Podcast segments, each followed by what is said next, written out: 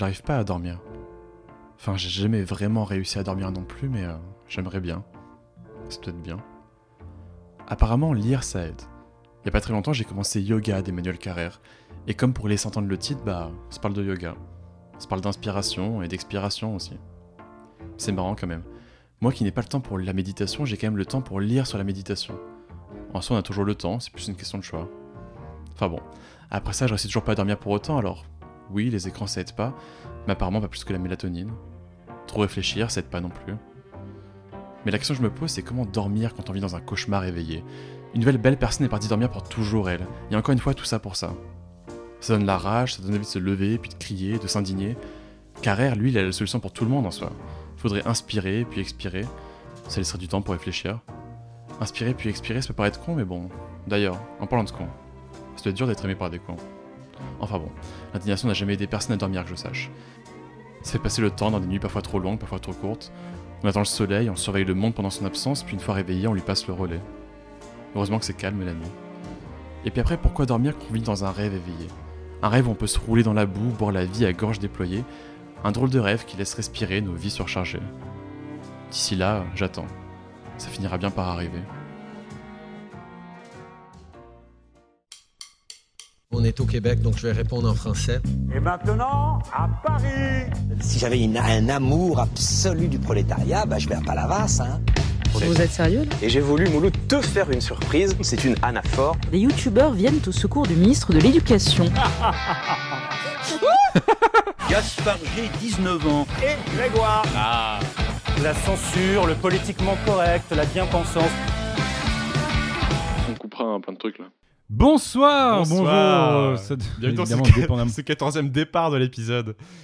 Oui, alors voilà, tu as bien rattrapé la vanne. Nous sommes bouillants. Et pourquoi Grégoire Meillat On est bouillant parce que ça fait, euh, ça fait une heure, plus d'une heure qu'on a commencé à. Ça fait 1h, ça fait s'installer, enregistrer tout ça. 1h22. 1h22. Ça fait 1h22 qu'on est ensemble. Eh ben, Voilà, je te le dis. On a eu une heure de problème technique, 22 minutes d'émission, qui n'ont, attention, pas été enregistrés. J'espère que c'est bon pour vous. vous, vous voyez l'épisode 2, c'est pareil. Non, mais après, ouais, c'est vraiment, c'est ce que je racontais à Greg euh, vite fait euh, hors, euh, hors antenne, si je puis me permettre. c'est que on a quand même de la chance parce que dans notre, dans notre malheur, on a quand même réussi à, à maintenir un podcast qui se faisait l'un en face de l'autre en, en distanciel. Donc c'est quand même, bah, c'est quand même plutôt positif malgré le décalage horaire et tout. Comment ça va, mon Greg? Et ben moi, ça va plutôt très bien. Alors, euh, je pense que toi comme moi, on est un peu dans cette période de, de révision intense avec les, les examens qui s'approchent tout simplement dans la, dans la Zoom University. Mais, Ouais, euh, mais voilà, voilà. Euh, Ah, un nouveau terme que j'ai appris que j'aime bien. Ouais. Zoomester. Zoom quoi? Zoomester. C'est pour euh, semester, mais en, Ah, en zoomestre. Un zoomestre, un zoomière quoi. Oh, c'est rigolo. Si vous voulez utiliser ce terme, n'hésitez pas. Euh, je l'ai évidemment dé- déposé à l'INPI. Et peut-être qu'un ministre s'accaparera du terme. Ça, c'est pour Julien Potier. Je donnerai du contexte plus tard. et ah oui, et c'est ça. On voulait éventuellement vous proposer une petite chronique qui restera ou qui restera pas. Euh, Si vous voulez- qui si s'appellerait vous nos tweets préf. Si vous l'écoutez, ça veut dire que ce qu'elle nous a plu déjà à nous. Et si elle vous a plu à vous, bah faites-nous signe. euh, Peut-être que ça, ça se repassera par la suite. En gros, la rubrique No Tweet Pref, c'est qu'il y a moi, Gaspard et Julien Potier, euh, qu'on salue comme à chaque épisode. euh, là, fallait le faire maintenant, on, le salue maintenant. euh, qui avouent une conversation sur Twitter. Et en fait, on s'envoie à chaque fois nos tweets qui nous font soit le plus réagir, ceux qui nous font le plus rire. Et bah, on vous proposait de vous partager avec vous. c'est un peu le best-of de la semaine. Je- je- J'ouvre le bal? Ouvre le bal. Alors, premier tweet, sans contexte, on a Jean-Marie Bigard qui interpelle euh, McFly et Carlito et qui dit Et le vrai McFly, Raphaël Carlier, quand est-ce qu'on se boit un apéro ensemble? Tweet qui est resté sans réponse des deux protagonistes, des deux compères jusqu'ici. On comprend peut-être pourquoi. On salue aussi, euh, je vais saluer DMW qui a eu euh, euh, à l'oral. Bonne révision à toi. partagé dans cette convo. DM. Bah oui, bon, bon courage. Sinon, bah, donc, plus tard dans l'épisode, on parlera du Z-Event. Mais à propos de ça, il y a Pierre Lapin qui tweet Idée de donation goal pour le Z-Event, arrêtez de chiner des mineurs. Ah, tu sais que j'avais pas bien entendu. C'est, ça a quand même du bon de faire le- l'épisode deux fois. Damien Rieux qui nous tweet 5,7 millions d'euros pour une. Pardon, je rigole d'avant. Damien Rieu qui tweet 5,7 millions d'euros pour une association qui a milité pour la libération d'Oussama Attar, superviseur des attaques du 13 novembre 2015 à Paris et du 22 mars 2016 à Bruxelles. Bravo Zidevent, à une lettre près, c'était le roi de la start-up. Ça, c'est la dernière phrase, c'est pour moi. Bon, ça, faut être dans la famille pour comprendre. Ceux qui l'ont, ouais, faut être dans la famille, exactement. Sinon, il y a aussi euh, l'article de Politico euh, qui raconte les liens qu'entretenait Jack Lang avec Epstein, Jeffrey Epstein. Voilà, bon, bah, c'est euh, comme quand on était, on était à, à une relation près de, de Epstein, quoi. C'est chaud. Ah, c'est vrai, il faut, il, faut, il faut le mentionner. Euh, je suis retourné à Lima d'ailleurs. Il y a beaucoup de beaucoup d'abonnés qui m'ont On t'a euh, reconnu pas qui m'ont reconnu. Ah. Alors, on, on me, alors déjà c'est très problématique. Tu veux que je te confie un truc? Non, on- Ça fait trois mois, Greg, que j'ai un gros problème d'ego. J'en parle à ma psy. parce que personne ne te reconnaît en Si, fait. Actuellement, personne ne me. Non, mais alors, pendant l'été, on m'a reconnu dans la rue à Ah. Paris parce que ça, arrive quand même que des fois les, les, les gens se. Les gens se retournent. S'interloquent. c'est toi qui as fait la couverture du Guardian, non? Je t'ai déjà vu quelque Non, des, fois on me dit c'est toi les filières, non? Voilà. Euh, non, mais euh, et, et toujours est-il qu'il y a vachement d'abonnés qui m'ont dit ah c'est trop marrant, moi aussi j'y étais. Vachement, j'exagère peut-être, mais 6 ou 7. c'est quand même pas mal. Ouais, c'est pas mal. 6 ou 7 personnes qui étaient à la nuit blanche de, de Lima qui m'ont qui m'ont euh, Instagrammé ça. Et j'ai fait ah putain c'est marrant parce que enfin tu vois c'était quand même euh, il y avait pas non plus énormément de monde. Mhm. Et comme quoi hum, t'as un peu la communauté que, que tu que tu drives, tu vois ce que je veux dire Mm, mm. Bref, je trouvais ça. Celle bon, que tu un inspires. C'était un petit euh, point sur euh, le marketing d'influence aujourd'hui. Ouais, bon, moi, on me dit souvent Ah, c'est toi qui as fait Speak Up? Je Ouais. Eh oui.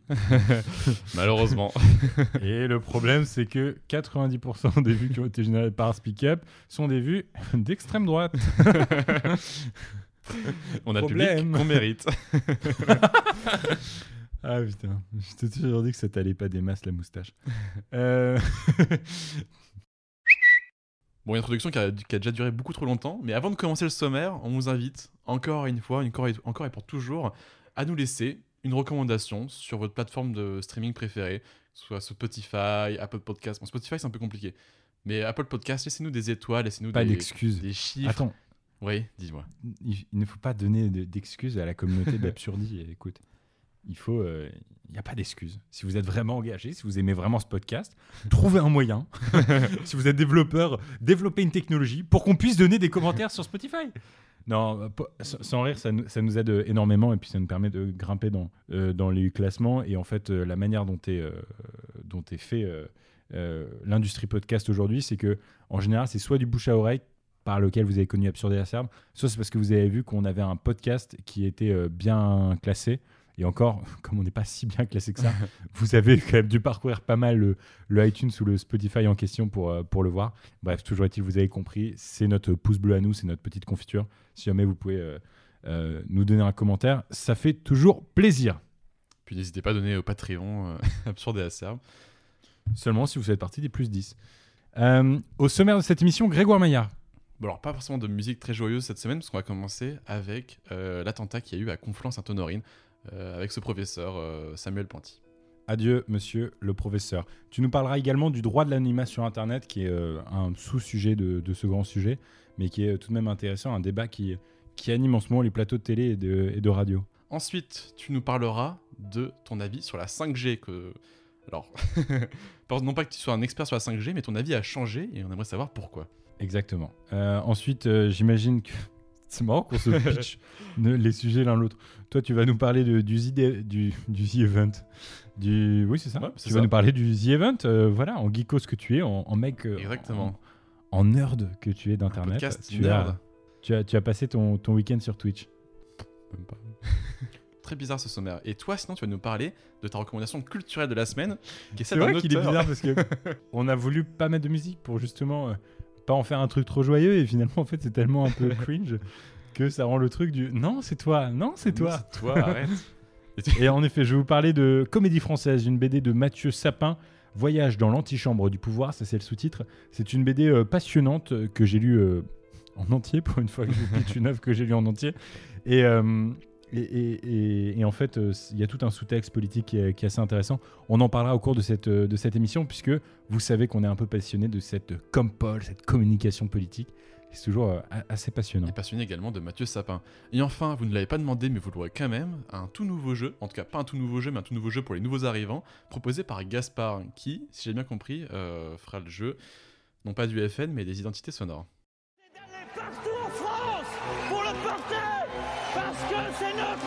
Vive la République, vive la France.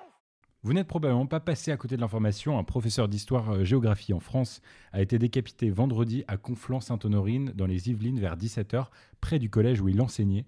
Le parquet national antiterroriste s'est immédiatement saisi de l'enquête ouverte pour assassinat en relation avec une entreprise terroriste et association de malfaiteurs terroristes criminels.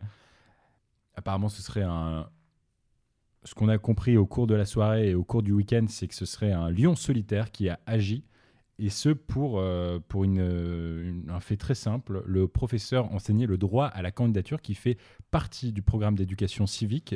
Aujourd'hui, les professeurs d'histoire géo en France sont pour la plupart des professeurs histoire géo et éducation civique, qui, si vous êtes français, vous avez certainement eu cette matière euh, au sein de votre scolarité. C'est une matière qui répond évidemment euh, au changement de la société, aux actualités, et donc qui faisait état du droit à la caricature. Ce professeur a décidé de montrer des dessins, des représentations du prophète Mahomet, euh, qui euh, étaient dans différentes positions, puisque c'est, euh, comme vous le connaissez très certainement, les dessins de, Charlie Hebdo. C'est, c'est la ligne éditoriale, c'est un droit profond qu'on a en France, le droit à la liberté d'expression, le droit à la caricature, le droit au blasphème. Et ici, il a été bafoué, il a été, euh, il y a eu une envie de- de- de terreur, une envie de, de, montrer que la, peur devait changer de camp. Il y a énormément de réactions suite à ça dans l'actualité au cours de la semaine, et euh, j'avais voilà envie de commencer ce podcast euh, là-dessus. Je pense que toi aussi, mon Greg. Est-ce que euh, déjà, peut-être, déjà ma première question, c'est comment comment l'actu est traitée au, Québec? Bah, je t'avoue que c'est pas un sujet que j'ai énormément vu. Tu sais, en Amérique du Nord, ça traite très peu de, de l'actualité française, donc ça, ça a fait un article ou, quoi, mais c'est pas forcément suscité une émotion, euh, qu'elle soit nationale ou même locale, tu vois. Euh, bon, moi, vu que je suis les médias français, euh, en effet, genre, ça a baigné mon week-end, tu vois. Mais non, et puis même, il y avait, il y avait cette, cette, cette, ce titre du New York Times qui était un peu flou et qui n'était pas forcément extrêmement indigné. Mais ouais, donc en termes de, de comment la- cette actu-là été traitée en Amérique du Nord, pas fou, mais bon, je veux dire comme, comme d'habitude. Non, mais oui. Puis en effet, euh, le fait que le New York Times prenne pas énormément position. Déjà, ce qui est intéressant, c'est que très peu de journaux français prennent position. Mm. Euh, là, il y a eu euh, le fou. Figaro qui a, qui, a- qui a reposté. Il y a Libération également qui a fait un, un numéro spécial au moment des, des 50 ans de Charlie Hebdo, il me semble. Ce, qui était, ce qui était assez intéressant, ce qui était assez courageux. Il y a un épisode où vous parlez qu'il y a un grand malade qui s'était déplacé euh, jusque à côté de chez moi pour euh, aller essayer de découper des, des- têtes ou je ne sais quoi avec une arme blanche euh, en face des anciens bureaux de la rédaction de Charlie Hebdo. Et cette semaine, on ouvre par un autre fait divers qui concerne toujours, toujours et encore cette euh, même histoire. Je suis Charlie. Est-ce que. euh, Et, et- même en soi, si on remonte un peu plus loin, euh, il y avait, euh, tu sais, quand on remonte à l'affaire Mila, qui est un des premiers épisodes d'Absurde Acerbe, si vous nous écoutez depuis, euh, depuis longtemps. 100%. Euh, on parlait déjà de ce droit au blasphème, de à quel point il était menacé en France, de, de à quel point il n'était pas forcément compris par les gens, d'à quel point les gens qui sont censés le défendre le défendaient pas suffisamment assez. Après même, on a commencé la saison 2 en parlant bah, de Charlie Hebdo qui republiait ses caricatures et qui, encore une fois, été critiqué. Et en fait, on s'aperçoit que c'est c'est un problème qui n'est qui n'a toujours pas été réglé et qui même dans la discussion n'est en fait n'est pas encore fini. Tu sais, à chaque fois, on, les, les gens qui, qui en parlent, qui en parlent pensent que la, la question est réglée une fois qu'on en a parlé. Et en fait, on le voit que toujours pas. Et 100%. et Et, c'est triste. genre. et là où je veux rebondir sur ce que, sur ce que tu dis, c'est très juste. C'est que le point commun, quel est le point commun entre euh, cet homme tchétchène, euh, russe tchétchène, qui euh, décapite un professeur euh, d'un- lycée et ce mec qui est, prend le métro euh, après avoir euh, grièvement blessé euh, deux personnes dans le 11e arrondissement devant les anciens bureaux de Charlie Hebdo, c'est que ces deux personnes sont nées en 2002 et ces deux personnes sont en France depuis les attentats de Charlie Hebdo. Il faut comprendre qu'aujourd'hui, ces deux hommes ont 18 ans, qu'ils en avaient 13 au moment des attentats de Charlie Hebdo, qui nous ont tous marqués, et que aujourd'hui, quand on dit, en général, ça c'était la réponse des qu'on a entendue pendant trois ans sur les plateaux de télévision, dans, les, dans la presse, ça a été, de toute façon, il est trop tard. Et gauche comme la droite, la droite dirait bon bah il faut, il faut que ces gens-là partent, ils n'ont pas leur place dans la République. La gauche dirait il faut les éduquer. C'est trop tard pour eux, il faut éduquer. Sauf qu'ici, fondamentalement, quand on a 13 ans au moment des faits de Charlie Hebdo et qu'à 18 ans, on commet l'irréparable sur quelque chose, une notion qui est censée avoir été euh, donnée par l'école républicaine, c'est qu'en effet, l'éducation n'a pas joué son rôle. euh, l'éducation de, de- de- l'école de la République n'a pas joué son rôle correctement à ce moment-là. Donc, il est primordial, important, et je ne comprends même pas aujourd'hui. J'ai des amis qui me disent j'ai le droit de ne pas repartager Charlie Hebdo. C'est mon droit en tant que citoyen. Ouais. J'ai envie de dire oui, mais là aujourd'hui, il y a quand même, il est urgent pour les professeurs et ça va être très dur parce que fondamentalement, ils ont réussi leur pari de, de- de- de faire peur au corps enseignant. Il faut marteler les caricatures de Charlie Hebdo partout, dans ces cours d'éducation civique, sans qu'il n'y ait aucune différenciation entre élèves croyants, non croyants. Il faut que les gens comprennent, français de souche, et je vais reprendre cette expression affreuse, français de souche comme nouveaux arrivants, que, la République française, c'est ça, c'est la liberté d'expression, c'est le droit blasphème, et, euh, et c'est à l'école de, transmettre ces valeurs-là et de savoir que, que ça n'a pas été fait correctement, c'est dramatique. Parce que encore, on aurait pu dire, bon, bah, si le mec avait 40 piges, euh, ça fait... euh, tu, vois ce que je veux dire? Hmm.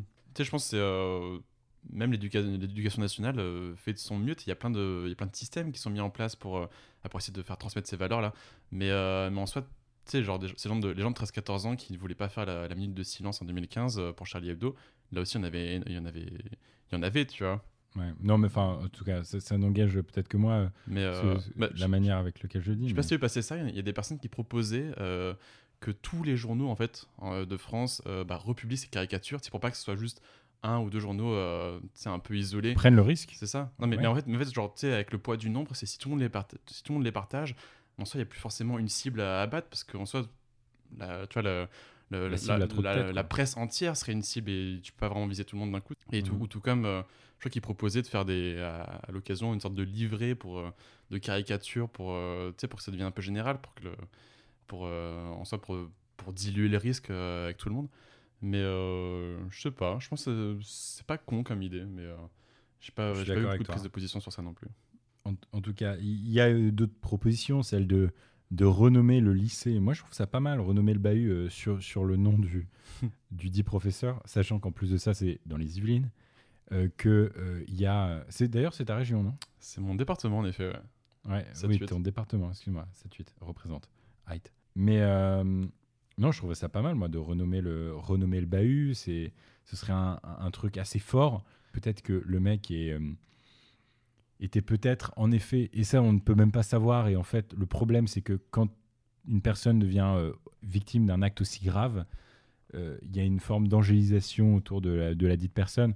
En effet, peut-être que la personne était un peu problématique, mais sur un symbole, le prof ici a euh, fait son job, a fait son taf. Il a représenté la liberté euh, voilà, dont il est. Il a représenté le droit à la caricature, le droit à cette liberté. Et, euh, ce serait un beau symbole, je trouve. Et d'ailleurs, ce serait un beau, un beau symbole aussi pour les élèves qui auraient peut-être pas, ceux qui ne sont pas nécessairement très Charlie dans, dans, ce, dans ce bahut. Ouais, puis même bah, de ce que j'ai compris, hein, euh, c'est pas forcément, pas forcément les, élèves qui sont en question non plus, mais c'est plus même c'était les parents d'élèves en l'occurrence, voire même des parents d'élèves qui avaient des élèves qui étaient même pas dans sa classe, mais bon, c'est, euh, je sais pas, au final je pense que c'est un, un message qui doit, qui doit parler à tout le monde et, pas forcément juste à, ces élèves-là. Exact. Bon, après, il y a, y a tout un, un sous-texte aussi par rapport à cette euh, actualité. Euh, c'est euh, c'est- c'est- c'est les réactions qu'il y a eu euh, ensuite dans la presse. Mm. Euh, je pense à Dupont-Moretti qui dit ce matin sur euh, France Inter il n'y a pas eu de faille. Bon, vous interprétez comme vous voulez. Moi, j'étais un, peu, euh, un peu interloqué. Et d'ailleurs, il y a Salmé qui rétorque il n'y a pas eu de faille? Vous l'interprétez encore une fois comme vous voulez. Euh, Il y, y y y a aussi. euh, bon, il y a l'action actuellement de Darmanin, euh, de Blanquer, de, de, de, Mo- de Dupont-Moretti également, mais euh, principalement Darmanin qui actuellement euh, est en train de, de fermer une mosquée euh, assez connue euh, dans, dans ce même département, euh, qui euh, veut dissoudre certaines associations qui seraient... euh, euh, alors attends, je vais te retrouver le nom de l'asso parce que moi je, je la connaissais pas. C'est le CCIF. Ouais. Comité Exact. contre l'islamophobie en France. Tout à fait, qui euh, serait euh, apparemment euh, euh, suspectés d'avoir euh, partagé euh, sur leurs réseaux sociaux des appels à la haine euh, face à ce professeur, contre Mhm. ce professeur plutôt. Et donc, euh, actuellement, c'est vrai qu'on voit une espèce de, de remue-ménage, ce que d'ailleurs Jean, Castex dit euh, clairement. Il dit faut, ça sert à rien de faire un espèce de remue-ménage médiatique. Et pourtant, c'est exactement ce qu'est en train de faire le gouvernement, euh, principalement Darmanin, donc on peut reconnaître bah, à travers euh, son ancienne formation politique, essayer d'avoir des vrais.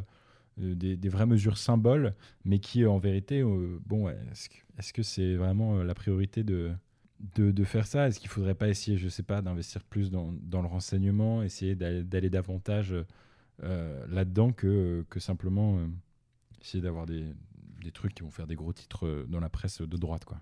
Mais, mais le risque, en effet, c'est de, de donner raison aux terroristes en faisant ça, qui souhaitent supprimer nos libertés en, en essayant de, bah, par la peur, qui utilisent la peur pour essayer de supprimer certaines de nos libertés, certaines de nos valeurs profondément républicaines, là où, d'ailleurs je le disais sur Twitter, mais les, professeurs sont réellement voilà, des passeurs euh, des valeurs de la République. Et, le risque donc, c'est de donner raison aux terroristes euh, en bafouant nous aussi notre liberté de croire, euh, nos libertés d'association, euh, puisque là, euh, Darmanin est, en train d'essayer de, retirer des droits à certaines associations. Euh, Peut-être que c'est une erreur, je crois. Euh, ce serait donner raison euh, trop rapidement euh, à certains groupes communautaires euh, extrêmement minoritaires, encore une fois, il faut, faut toujours le préciser en France. Ouais, non, bah totalement d'accord. Mais en soi, euh, et du coup, là, quand, quand on parle de liberté, quand on parle de droit et tout, moi, il y a un truc qui me qui m'interpelle énormément, c'est, euh, tu sais, on, on parle de défendre le, le droit, euh, du coup, la liberté de la presse, on, on parle de la liberté d'expression, le, liberté de, le droit de caricaturer euh, des gens, des religions, des concepts, le droit de blasphème. Et bien moi, il y a un truc qui me choque un peu, c'est bon, no- notamment Jean-Michel Blanquer, encore et toujours ministre de l'Éducation nationale, et également Le sang. Et de- également d'autres politiques qui, qui parlent de enlever le droit à l'anonymat sur Internet. Euh, et moi, je trouve que c'est euh, bah, en fait, c'est- nul comme proposition. C'est euh, en fait, je pense que ça parle pas aux gens qui ne connaissent pas Internet ou qui ne sont pas famili- familiers avec, euh, avec le, le fonctionnement des réseaux sociaux ou avec le fonctionnement bah, de, de l'Internet en général. Mais je trouve que ça serait une, une- une très mauvaise idée parce que je, je sais pas si mais tu veux réagir un petit peu sur ça avant que. Bah, Ouais. Bah vite fait, ok, tu, tu veux que je donne mon, mon argumentaire pour que tu fasses un contre-argumentaire? À partir du moment où Internet est pour certains euh, une véritable maison, hein, certains passent plus de temps sur Internet que euh, sur la place publique euh, réelle. Mm. Et donc à partir du moment où Internet est devenu elle-même une place publique, euh, il doit y avoir des règles, il doit y avoir des codes. Et pour moi, ça peut avoir du sens parce que tu n'as pas le droit d'anonymat dans la vie réelle Mhm. tu n'as pas le droit de ne pas être déclaré, tu n'as pas le droit de n'être sans papier, en tout cas pas en France, pas dans l'Union européenne. Euh, et donc, à partir de ce moment-là, euh, c'est important euh, pour tout citoyen du monde d'être identifiable pour comprendre et connaître si on veut vivre dans une société qui soit juste, équitable, sécuritaire. Euh, de, de- savoir si euh, un citoyen déconne, bah, de pouvoir l'identifier en fait tout simplement. Et aujourd'hui, Internet, encore une fois, on ne pourra pas nier le, le fait que c'est devenu une place publique et donc qu'il y a des mecs qui peuvent avoir des discours euh, d'extrême euh, euh, d'extrême droite euh, hyper violents, qui peuvent être racistes, xénophobes. Euh, Il y, y en a d'autres qui peuvent euh, faire l'apologie d'une certaine religion euh, en, y mettant les dérives qu'ils souhaitent, et, euh, ou alors de certains mouvements idéologiques, des choses qui ne seraient pas permises sur la place publique réelle, et pour autant qui actuellement sont, euh, sont autorisées sur Internet parce que bah, la, loi n'a pas eu le temps de s'adapter encore. moi, je, comprends exactement ce que tu veux dire, tu vois.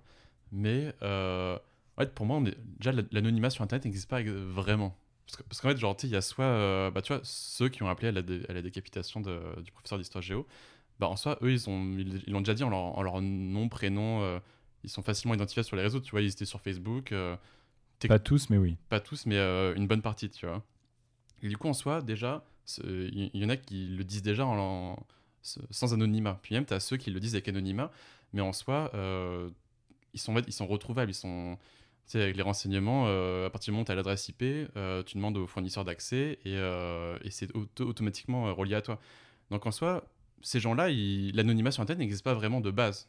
Et même avec tous les algorithmes qu'il y a sur Facebook, Twitter, euh, les gens savent qui, qui tu es déjà. Et, euh, à part ceux qui utiliseraient le, Darknet, par exemple, ou, euh, certaines technologies, bah, eux, ils sont en effet pas forcément retrouvables, mais euh, ça représente pas vraiment les gens qui, qu'on a envie de rechercher pour autant.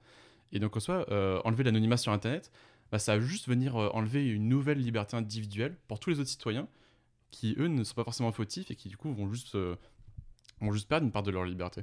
Et, euh, donc, déjà, je trouve, bah, déjà, ça serait assez triste de, juste de, laisser passer des lois comme ça euh, sous le coup de l'émotion, alors qu'en fait, ça n'a pas forcément d'utilité, ça n'a pas forcément changé grand-chose. Pour moi, ce qu'il faut renforcer, c'est les processus qui sont déjà mis en place. C'est-à-dire, tu vois, Pharos, qui est la plateforme où on peut reporter des comportements déviants sur Internet, euh, Ouais. elle emploie que 20 personnes pendant les horaires ouvrables. Tu imagines 20 personnes pour 65 millions de, de Français dans le, dans le monde, D'internautes, ouais. d'internautes C'est euh, bah, c'est c'est beaucoup trop peu, tu vois. Et puis même en soi, genre, je pense que quand tu vas faire une... Si tu vas porter plainte à la gendarmerie, qu'est-ce qu'ils connaissent réellement de- des réseaux sociaux Qu'est-ce qu'ils connaissent des forums Qu'est- Qu'est-ce qu'ils connaissent des- des- de ces mécanismes-là? Souvent, pas grand-chose. Et, euh, et ça, se retrouve forcément dans, ça se retrouve souvent dans, dans les plaintes des gens. Donc déjà, si on, si on renforçait la justice, si on renforçait la police euh, sur ces questions-là, peut-être que, le, peut que la situation irait mieux sans forcément enlever les libertés individuelles des gens. Et tu vois, moi, genre, il y, a deux exemples que j'aime bien pour garder l'anonymat sur Internet. C'est, bah, par exemple, si tu un, un fonctionnaire, même un employé, et que tu as envie de te plaindre de tes conditions de travail, euh, en haut, si tu un peu si même tu veux être un, lanceur d'alerte, et bah, si tu peux le faire euh, anonymement, euh, en fait, c'est toute la beauté d'Internet, c'est que tu peux, tu peux parler de tes problèmes sans forcément être retrouvable en un clic. Ou également, imagine, tu es, un adolescent homosexuel dans une famille homophobe, tu veux communiquer de, ces sujets-là avec des gens qui, qui vivent les mêmes problèmes que toi, sur des forums, euh, sur des discussions. Bah, tu pas forcément obligé de le faire en nom et prénom euh, pour que les gens, et que les gens puissent te retrouver après ça. Et en gros, toute la, beauté d'Internet, tout ce qui peut faire que Internet peut être magique euh, dans un certain moment, bah, en fait, ça, ça peut totalement supprimé en enlevant l'anonymat. Et, en soi, pour moi, il y a les décideurs politiques qui. Euh, ouais, pour moi, les décideurs politiques qui demandent l'arrêt de l'anonymat sur Internet, c'est des gens qui n'utilisent pas Internet de base et juste ils se font insulter sur Twitter quand ils font des propos euh, racistes ou je sais pas quoi. Et en fait, pour moi, c'est, je sais pas, pour moi, c'est juste des gens qui ne comprennent pas Internet et, euh, et, qui, euh, et qui veulent l'attaquer, mais, mais parce qu'en fait, eux, ça va rien changer pour eux, mais ça, ça peut affecter beaucoup de monde. J'entends ce que tu dis. Pour moi, l'argument majeur, c'est en effet de développer davantage cette plateforme Pharos. Que, mais bon, euh, il y a toujours ce, questionnement. C'est un débat qui, a lieu d'être, en tout cas, je crois. Mm. Ou même rendre compte, rendre, euh, enfin demander à Facebook ou Twitter ou aux autres réseaux sociaux de rendre des comptes également, parce qu'en soi, c'est eux qui proposent cet accès-là euh, euh, à la discussion. euh, c'est à eux de modérer correctement. Et euh, tu sais, Tanguy Pastureau qui le, disait assez bien sur France Inter, euh, quand il disait que, en vrai, quand, sur ces réseaux-là, quand tu, euh, quand, tu montres un bout de sein, euh, t'es euh, t'es censuré dans la minute.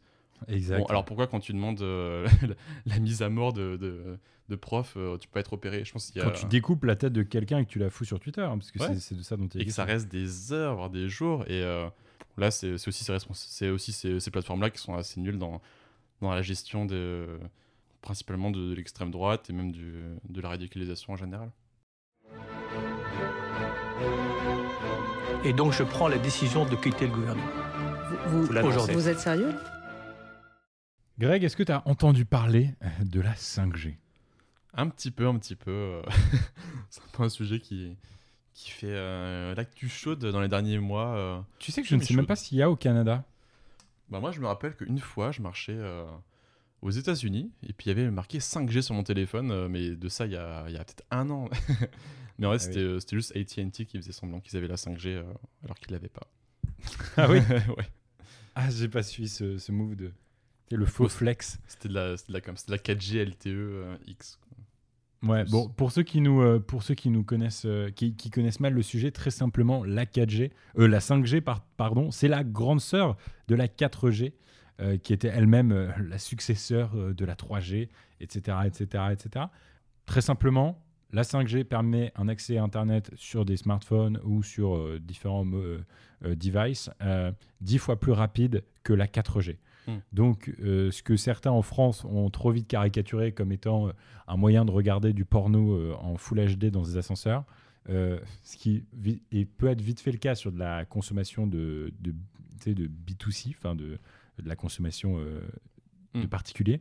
Euh, en vérité, ça peut permettre à euh, un entrepreneur américain de euh, contrôler ses pelleteuses qui sont au Japon. Et ça, c'est quand même, on, on doit le dire, avec une précision extrême, c'est quand même ultra badass pour les industries, pour les domaines de la santé, etc. etc. C'est d'ailleurs ce que notre président de la République en France, Emmanuel Macron, disait sur le, au sommet de la French Tech, moi je ne veux pas rester bloqué euh, dans un monde de Amish. Et d'ailleurs on, en- on en faisait la blague dans le dernier épisode. Sauf que euh, depuis, moi mon avis a un petit peu évolué, Ah. puisque euh, je m'étais peut-être pas assez renseigné. Euh, Aujourd'hui, l'un des rares fournisseurs de 5G qui connaît cette, cette technologie de la 5G, c'est Huawei. Huawei, Ouais. c'est un fournisseur chinois, c'est un constructeur de téléphonie aussi chinois. Et euh, aujourd'hui, euh, Huawei propose à différents acteurs européens de leur fournir la 5G. Sauf que le grand problème, évidemment, d'autant avec la Chine, et il y a énormément de, de débats par rapport à ça aujourd'hui, non seulement euh, la manière dont ils traitent euh, les musulmans dans leur pays euh, est un problème, mais en plus de ça, il y y a un vrai problème, et c'est pas simplement de la défiance chinoise, c'est il y a un vrai problème actuellement avec les données personnelles qu'ils font sur leur population, mais aussi euh, auprès, des, auprès des voisins. Et donc, il y a énormément, il y a évidemment un conflit d'intérêts géopolitiques, euh, des craintes d'espionnage de la Chine si on leur, euh, leur permettait de nous offrir à nous, Européens, la 5G. Sauf qu'actuellement, Huawei, eh bien, euh, c'est l'un des, des rares à pouvoir offrir ce service. Il y a Verizon aux États-Unis, et d'ailleurs Trump qui ouvertement est contre Huawei et qui le dit dans certains discours. Mm. Et en France, pour le moment, on dit non. Non à la 5G, pendant que l'Allemagne euh, est, déjà fournie, pendant que certains euh, pays scandinaves sont aussi actuellement fournis en 5G. Nous, en France, on dit non à la 5G parce qu'on essaye de faire en sorte que Ericsson et Nokia, qui sont des acteurs européens, puissent développer la technologie. Sauf que, évidemment, euh, à eux deux réunis, ils n'ont même pas un dixième des capacités de développement de Huawei, et donc ça risque de prendre une éternité. Et donc, moi qui étais à la base hyper pour la 5G parce que j'étais un peu dans cette euh, French Tech, Startup Nation, etc., ça me fait poser un vrai, une vraie question, en fait, euh, sur euh, est-ce que finalement, euh, d'autant qu'aujourd'hui, avec nos- notre background universitaire, on nous dit la chose la plus précieuse que vous avez, c'est vos données. Et si vous ne payez pas pour un service en ligne, si vous ne payez pas pour être sur une plateforme, aujourd'hui, vous payez nécessairement à travers vos données. Et aujourd'hui, votre, votre richesse la plus profonde, c'est vos données. Et même si nous, notre génération n'est pas hyper sensible à ça, euh, c'est probablement un enjeu qui va devenir ultra important dans les 10, 15, 20, 30 prochaines années. Et, euh, et moi, ça m'a fait vraiment réfléchir. Est-ce qu'on a vraiment envie d'inviter un acteur étranger, Mhm. chinois ou autre, hein, à venir ici en Europe et à euh, lui donner, en fait, quelque part, un petit peu le contrôle sur, sur nos données, sur, sur la manière, enfin, qu'il puisse en, en jouer comme il le veuille. Et puis, bah, ça fait un petit peu écho à ce qu'on avait comme, comme débat sur l'anonymat. C'est une technologie qui est hyper récente. Donc, la législation ne suit pas, et la législation mondiale, européenne, internationale non plus. Et donc, euh, moi, ça m'a fait vraiment poser la question, euh, Greg. Tu passes un avis Je là-dessus. je connais pas je connais pas le sujet par cœur, mais euh, en soi, déjà par rapport à, ce qu'il y a maintenant, est-ce que c'est très différent sais, quand tu quand t'es- quand tu fais des recherches Google et tout, en soi ça passe par des serveurs et forcément c'est la France n'a pas déjà la main sur, sur toutes les actions qu'elle veut faire, euh, qu'elle aimerait faire sur euh, sur l'internet, mais euh, ouais, bah ouais, peut-être aussi déjà si on parle de si on parle de que Sony, c'est qui les Ericsson et E- Ericsson et Nokia. si on dit que Ericsson et Nokia n'ont pas l'argent, bah déjà pourquoi pas les, les financer? Pourquoi pas financer la recherche de manière générale? C'est ce qui est fait, hein, mais c'est timide, ouais. c'est encore, c'est un long mais, process. mais pourquoi c'est euh, si peu fait?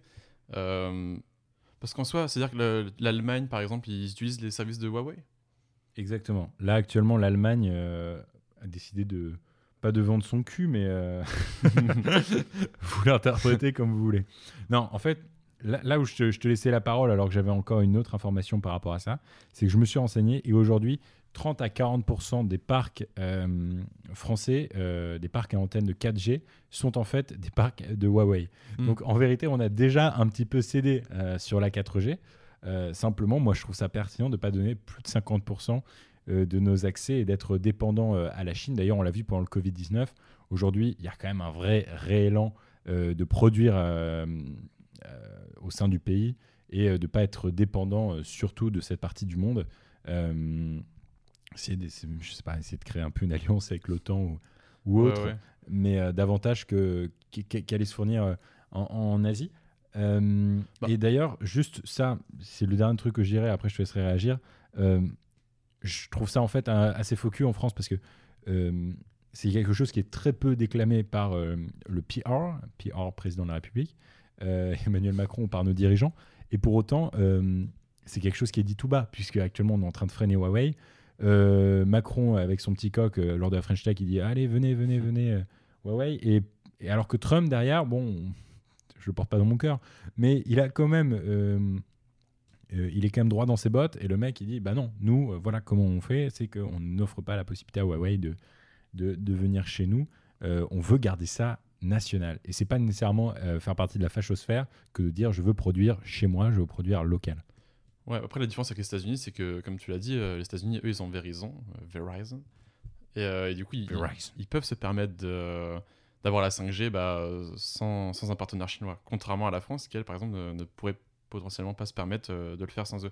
Après, tu sais, comme tu l'as dit aussi, le, le parc d'antennes et tout, il, il est situé en France. Les technologies, elles sont utilisées au sein du pays. Donc en vrai, si les, si les accords commerciaux qui sont mis en place et la technologie, elle est, si elle est vérifiée en amont et que en fait, si tout est fait en accord avec le gouvernement français, avec les normes européennes euh, et tout ça, en soi, euh, pas non plus, euh, tu sais, la logique anti-chinoise, elle n'est pas forcément obligée d'être tout le temps mise en place euh, pour ça. En soi, genre, c'est une entreprise chinoise qui offre une technologie que la, la France n'a pas et qui peut pas forcément se permettre tout seul. C'est à partir Je du pas ma- te- Ouais. À partir du Je moment vais pas te cacher qu'au au court terme, je pense exactement comme toi. Mais au long terme, moi j'essaye d'avoir un peu une vision long terme sur ce genre de Mm. truc. Et me dire, bon, posons-nous 5 minutes et disons-nous, allez, dans 100 ans, dans 200 ans, Ouais. euh, à quoi ressemblera notre monde? Bon, Déjà, ça fait extrêmement flipper de se poser ce genre de questions parce que personnellement, c'est des questions qui me font peur. mais euh, Je pleure. je mais euh, je pleure. je me mets en boule dans mon lit. Mais mais si, si tu dépends trop d'autres, bah, tu peux perdre rapidement mais ton, ton identité. Et aujourd'hui, les, les rapports commerciaux qu'ont certains pays entre eux, c'est enfin on, on vit tellement dans une ère euh, ultra capitaliste, etc. C'est à la base de tout. euh, tu vois, le commerce est à la base de, Mm. de, de- de- du monde moderne. Non, bah, ouais, ouais, moi, ce que je me demande, c'est bah, pourquoi euh, Huawei et, et- et Verizon euh, ont, euh, ont la technologie 5G et pas, le- pas les Européens bah, C'est parce qu'il y a 10 ans, quand il fallait investir sur la 5G, il n'y avait, personne- il y avait pas suffisamment euh, en France ou dans l'Union Européenne pour investir dedans. Et aussi, pourquoi l'Union Européenne, Ah qui est le premier pays au monde, euh, n'a pas investi dedans? Bah, C'est purement parce que soit les pays européens ne sont pas suffisamment mis d'accord sur ces questions de recherche, et aussi parce qu'il n'y a pas, quand il faut investir, il n'y a plus personne.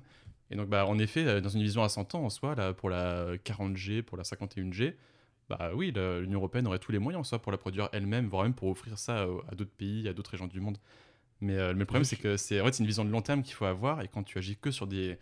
Quand, quand toutes tes actions sont basées sur du court terme, bah en effet, euh, quand, il faut, quand il faut avoir la 5G, il n'y a plus personne. Tu as eu cette phrase intéressante L'Union Européenne, premier pays du monde? Premier PIB du monde. Ah, pardon. excuse-moi. Pardon. Bah, j'ai déconné. T'as déconné.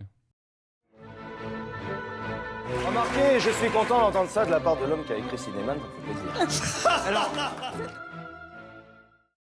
C'est l'heure de parler d'un truc de geek. Oh, vraiment. Je vais camper. Ok, je préviens les auditeurs, pendant toute Mm. cette chronique, je vais camper le, le journaliste quarantenaire, euh, complètement. Enfin, euh, plutôt soixantenaire, un peu boomer, tout ça, ok? Ouais. C'est l'heure euh, d'un truc de geek, non? C'est l'heure du truc de geek. On, dirait euh, Sonia De Villers dans l'instant M euh, qui disait alors j'aimerais euh, alors The, The, The Retour qui a récolté de l'argent sur une plateforme de vidéos en ligne. Alors, The Rator Alors The Retour ça va. Non, mais après peut-être que je, je critique mais en soi je pense qu'elle s'adressait aussi à un public qui eux ne connaissaient pas donc euh, je pense qu'elle elle l'a très bien fait et au moins elle elle connaît. De quoi parle-t-on? 5,7 millions d'euros, c'est le montant récolté en l'espace d'un week-end lors de la quatrième édition du Z-Event. Alors qu'est-ce que le Z-Event en quelques mots? Un événement qui rassemble une cinquantaine de streamers de jeux vidéo sur Twitch, une plateforme de streaming en direct, et qui pendant l'espace d'un week-end récolte des dons en faveur d'une association. Dans les éditions précédentes, euh, les dons avaient été versés à Save the Children ou encore euh, l'Institut Pasteur. Cette année, c'est allé à Amnesty International. Et en gros, 7 5,7 millions euh, d'euros, c'est à peu près le quart du budget annuel de Amnesty International. Donc, en soi, la, donation qui a, qui a été faite par ces streamers, en fait, qui a été faite bah, par l'ensemble de la communauté du streaming, du, du gaming, de Twitch qui, qui a participé à cet événement, C'est c'est- ouf, hein. ça représente un, un montant extraordinaire. Mais à quoi sert cet argent, Grégoire Meyer? Je plaisante. Financer. Je n'irai pas sur ce sujet. Je n'irai pas sur ce sujet. T'as t'as regardé le Z-Event, toi, ou pas? Entre nous, j'ai regardé les, les out of context sur, euh, sur Twitter, mais euh, j'ai pas regardé. euh. Ouais, c'est ça. Je- Bon, j'ai pas, pris le temps de regarder euh, non plus en direct. euh.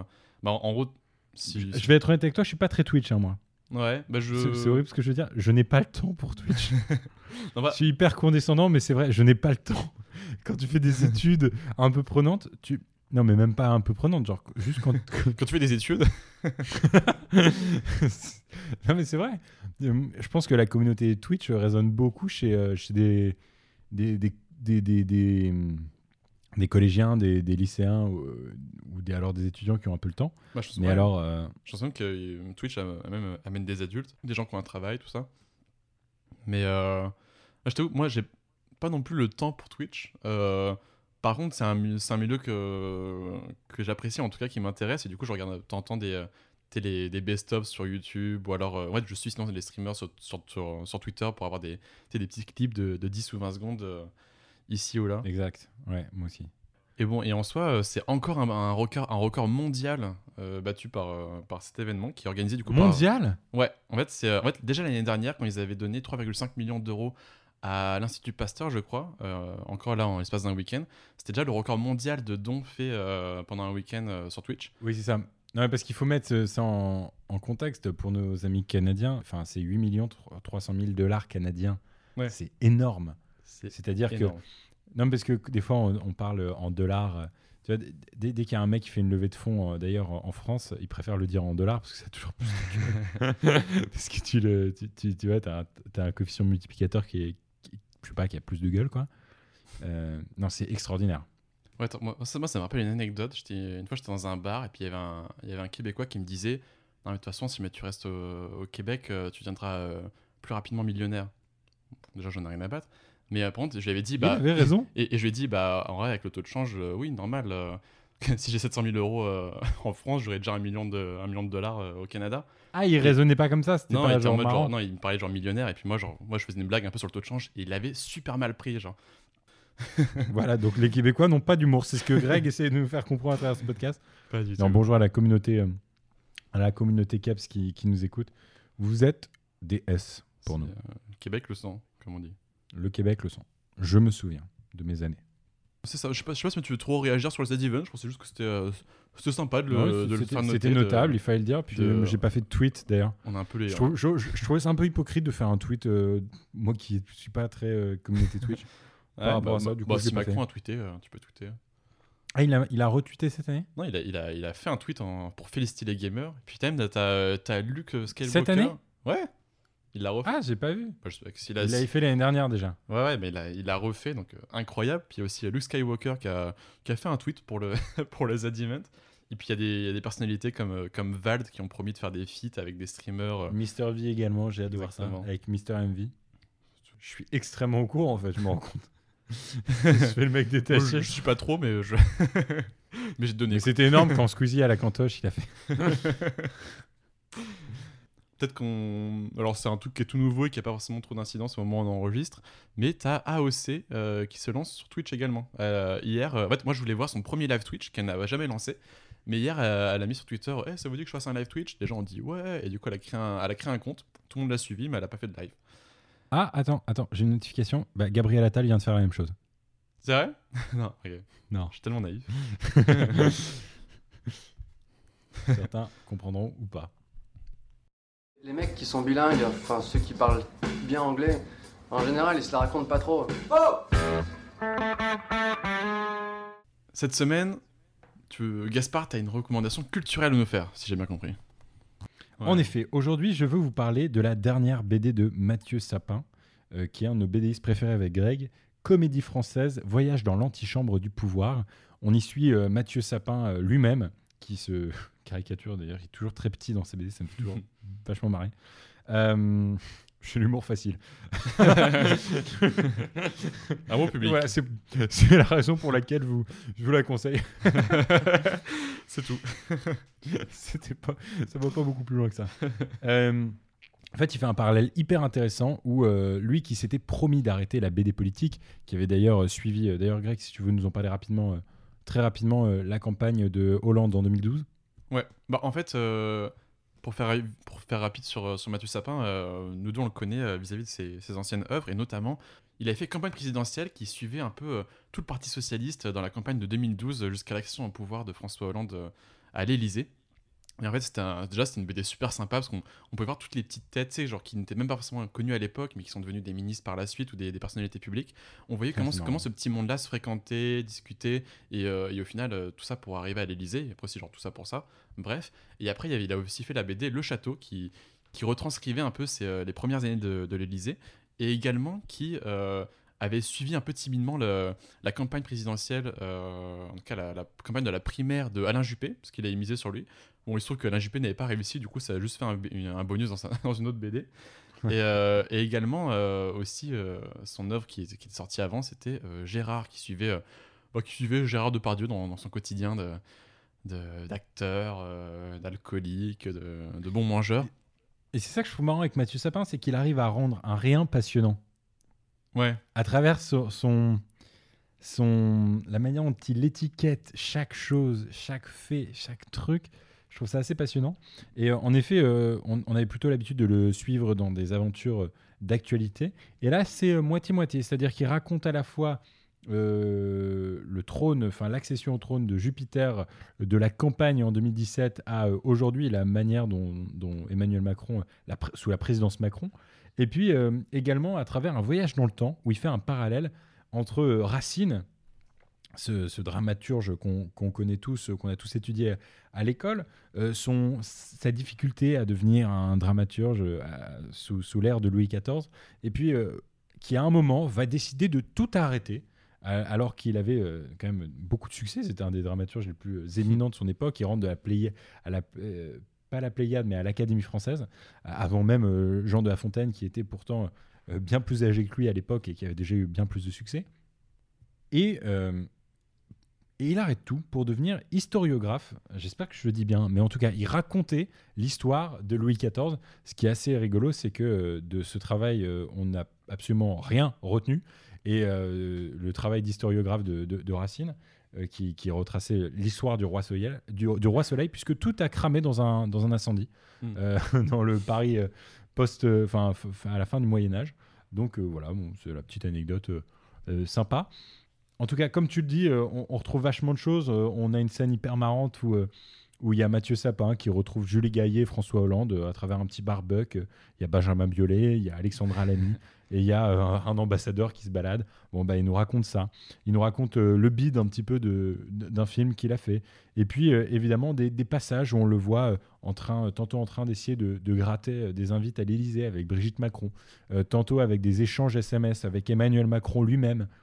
Emmanuel Macron qui euh, n'a qu'une obsession à travers la BD, c'est euh, faire un dîner avec Gérard Depardieu, véridique apparemment, et qui euh, n'arrête pas de tanner Mathieu Sapin à travers toute la BD pour organiser un, un dîner avec Gérard Depardieu, qui ne se fera malheureusement jamais. Mais euh, écoutez, je vous invite à, je vous invite à, à- à lire, à lire cette BD évidemment, à l'acheter. On y retrouve Gaspard Ganzer, Sibeth Indiade, Sylvain Faure, Ism- Ismaël Emilien, euh, Franck Riester, euh, Blanquer, euh, Philippe et beaucoup d'autres. enfin bref, des, des personnages. Non mais tu vois, c'est c'est- c'est ce qui est très marrant, c'est que c'est des personnages euh, hyper contemporains que tu as plaisir à retrouver en BD euh, Mm. à travers certains traits. Bah, et pour autant, c'est pas que de la caricature, c'est quand même euh, à 95% du vrai quoi. Et c'est ça qui est d'autant plus intéressant. Moi, ce que j'aime bien avec Mathieu Sapin, c'est que tu sais, il y a, un peu ce côté voyeur, tu sais, genre, c'est. En fait, t'as plein de. Comme tu l'as dit, c'est des petits noms que tu vois souvent passer dans la presse, dans les interviews, tout ça. Et en fait, t'as accès tout d'un coup, pour euh, juste parce que tu lis une BD, un peu à des coulisses, à des, à des moments. euh, à des moments de vie, des, des moments un, peu ra- random, tu vois, et, tu, vois comment ces gens-là agissent, tu connais des petites anecdotes, et au final, ça forme tout un récit qui est ultra complet, qui est ultra cohérent, et euh, ça qui est trop cool avec Mathieu Sapin. Exact. Et d'ailleurs, j'ai pensé à toi dans, dans la BD parce qu'à un moment, il parle de slow journalism. Enfin, il parle pas de slow Ouais. journalism, mais c'est exactement le concept dont il est, dont il est question. C'est-à-dire que euh, une attachée de presse va voir Mathieu Sapin et lui dit, bah, en fait, dans le fond, toi aussi, t'es journaliste. Ce à quoi il répond, bah, pas du tout, je comprends pas. Moi, je fais de la BD, machin. Il fait, non, t'es journaliste. Et, euh, et c'est super intéressant euh, parce que ça fait écho à un débat qu'on avait déjà eu ensemble, mais qui, que l'auteur lui-même ne s'était pas posé vraiment cette question. Euh, L'idée du slow journalism, comment aujourd'hui certains auteurs, certains BDistes, certains euh, auteurs de romans graphiques peuvent créer à la matière de Guy Delisle ou alors de Mathieu Sapin un véritable euh, ouais, documentaire, euh, soit dans l'antichambre du pouvoir comme ici euh, on le voit euh, avec Comédie Française, ou alors Guy Delisle, on en a déjà parlé maintes et maintes fois, mais euh, euh, en Birmanie ou, ou alors à Pyongyang. Une recommandation absurde et acerbe. Cette voix, il faut la garder. Je pense qu'il il faut en faire un jingle. Une identité sonore. Ah bah tiens, d'ailleurs, ça fait une transition toute trouvée. C'est l'heure du jeu des identités sonores, mon Greg. Je sais que tu es un grand fan de... Tiens, comment ça s'appelait cette, euh, cette agence euh, hyper dingue? Ah, il y avait, attends, EBTC ou BETC qui d'ailleurs, alors là pour ceux qui ont suivi tout le, toute mon histoire avec Air France et, euh, et l'identité sonore d'Air France, Les 54 clappers euh, du médium. Ouais, donc pour, pour tous ceux qui ont suivi ma- mon aventure avec Air France et euh, l'identité sonore de Air France, euh, tout ça sur le médium, que je vous invite à lire, euh, voire à relire, à clapper, à reclapper. Euh, en fait, euh, BETC, qui faisait l'identité sonore de Air France depuis des années et des années maintenant, ont cessé. Euh, Air France a choisi une nouvelle compagnie pour, euh, pour assurer sa communication, pour assurer euh, ses publicités euh, à l'avenir. Et, euh, et BETC a, a fait un geste commercial euh, très sympa, très joli que j'ai trouvé. Ils ont fait une, une vidéo euh, de compilation de ces 20 dernières années en remerciant Air France de, bah, de leur collaboration commerciale qu'ils ont eue et, en- et en souhaitant le meilleur pour la suite. Et je trouvais que c'était Sympa. dans un monde de requins, c'est très joli. Ah oui, c'est beau, c'est doux. C'est doux. Moi, je pensais à Sixième Son aussi, qui est une autre agence Exactement. sonore. Sixième son, j'avais envoyé, pour l'été dernier, bah, avant qu'il y ait un virus dans le monde, j'avais envoyé une. Voilà, j'a- j'avais une petite lettre pour savoir si je pouvais euh, m'incruster dans leur agence. Alors, sinon, c'est vraiment pas du tout mon domaine d'études. C'est pas forcément trop mon domaine d'intérêt, de, prédilection de base, mais euh, j'étais grave chaud pour faire un, un stage de- d'identité sonore. Soyons bien clairs, moi je suis persuadé que Greg, là, dans 10 ans, il, aura- il sera docteur en économie, mais il fera un truc, mais qui aura rien à voir. je le sens tellement, ce truc arriver. Et euh, ouais, et on, et on m'a dit, ouais, j'ai transmis ton dossier au RH. Les RH ne m'ont jamais rappelé. Et c'est pas grave. Big up à, à sixième son euh, at rh.com. Euh, on est parti sur le jeu des identités? Ouais. Ok, donc euh, tu fais play et puis euh, dans 3, 2, 1.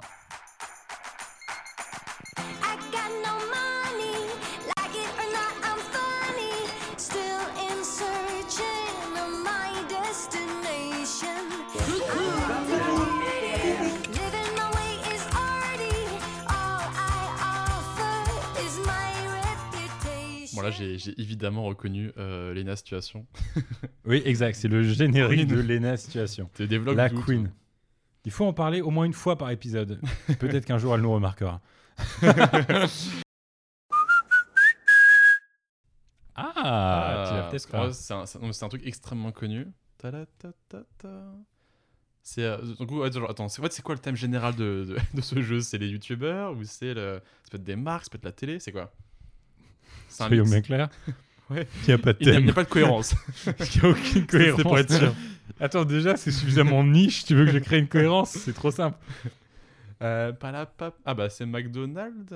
Oui, c'est marrant. C'est marrant que c'est venu tard comme ça. Je ouais, parce qu'en fait, genre, ça m'a paru évident que je le connaissais, mais euh, j'ai pas forcément fait le lien. Ok. Je regarde, je regarde très peu la télé.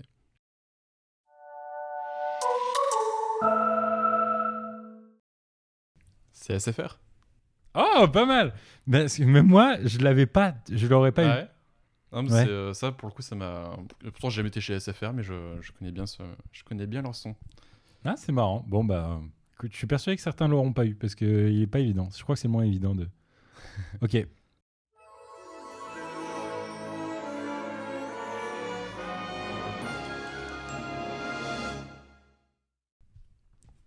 Ça me fait penser, euh, je sais pas, à des producteurs de films, euh, tu sais, quand tu regardes, euh, quand tu regardes un film. Mhm. Mais je suis dans- je suis sur la bonne voie ou pas? Oui. Ok, Tu mais. peux- euh, On peut le réécouter si tu veux.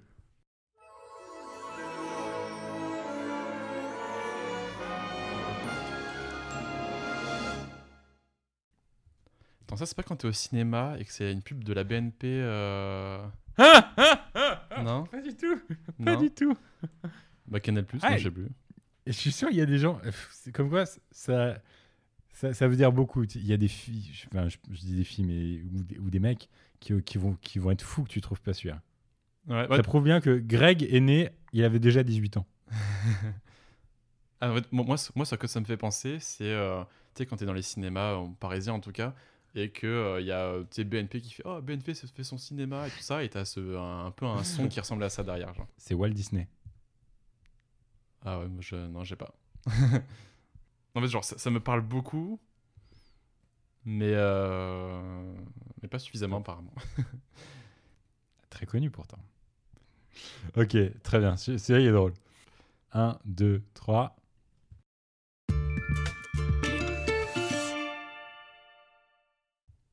Ça, c'est la SNCF, RATP, un des deux. Ah, j'ai besoin d'une réponse. La SNCF. Non, c'est la RATP. T'étais pas loin. Ouais, je suis jamais la différence. Quand je suis dans le train, Mesdames, ça. messieurs, un pickpocket est présent sur la voie. Attention, on continue.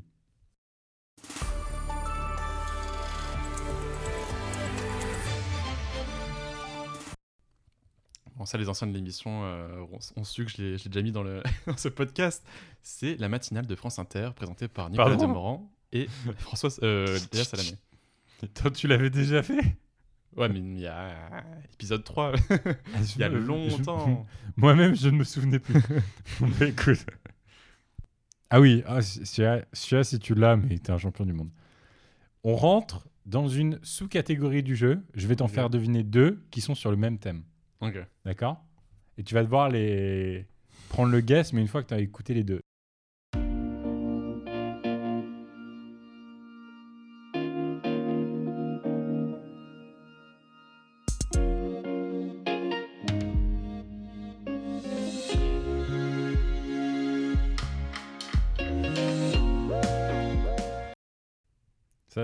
Deuxième. Alors, je trouve que le tout premier, j'ai, en fait, j'ai beaucoup, j'ai, j'ai adoré. Je, j'aime beaucoup cette identité-là, mais euh, je, je n'associe à absolument rien. Pour la deuxième, elle me parle énormément, mais euh, beaucoup trop courte pour, euh, pour que je fasse un pas. lien. Ok, attends, je vais te retrouver le truc, on va se refaire l'écoute et- et je vais commenter en même temps. Cette identité-là, mon Greg, c'est celle d'une école concurrente à la nôtre. C'est une école de commerce. Euh, je sais pas, Ré Non, non, c'est impossible à savoir. C'est l'EDEC Ok, ouais, bah, j'aurais jamais. qui s'est créé une identité sonore très novateur pour le coup. Ouais, non, c'est, euh, propre. Attention, la deuxième, c'est une autre université très connue. Sciences Po. Ah, ok. Ah, et c'est, là, fallait- où on voit que j'ai pas, essayé de postuler à l'EDEC, mais que j'ai essayé de postuler à Sciences Po. Il y en a qu'une des deux qui me parlait. une seule des deux. une seule des deux pour lesquelles tu avais la ref. Ah. Non, j'ai trouvé ça assez, assez novateur Ah, euh, de, euh, de- de la part de l'EDEC d'avoir une identité sonore. Autant Sciences Po, euh, bon, de, non, c'était extrêmement novateur aussi. On va, on va rien leur enlever, surtout qu'ils ils ont été les premiers, hein, pour le coup, je crois, en France. Ah, c'est très drôle. Euh, alors, tu vas, on est bientôt sur la fin, il en reste deux. Ouais.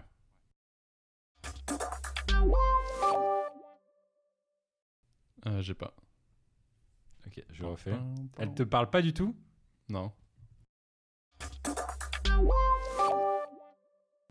Mesdames, messieurs, bienvenue, prenez bas à part de ce train. Ouigo numéro 5793. Ah. C'est l'identité sonore de Ouigo. Eh ben, je n'ai jamais pris Wigo. Ah, bah alors là, explique cela. Voilà, donc là, vous êtes-vous bourgeois? Ça fait le lien avec le précédent podcast qu'on vous invite à écouter. Ok, bon, la dernière identité, elle va sûrement plus te parler.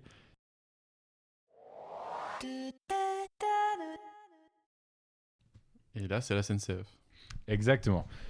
Bravo, mon Greg. J'ai pas compté les points, mais vous pouvez jouer aussi chez vous euh, au jeu des identités sonores.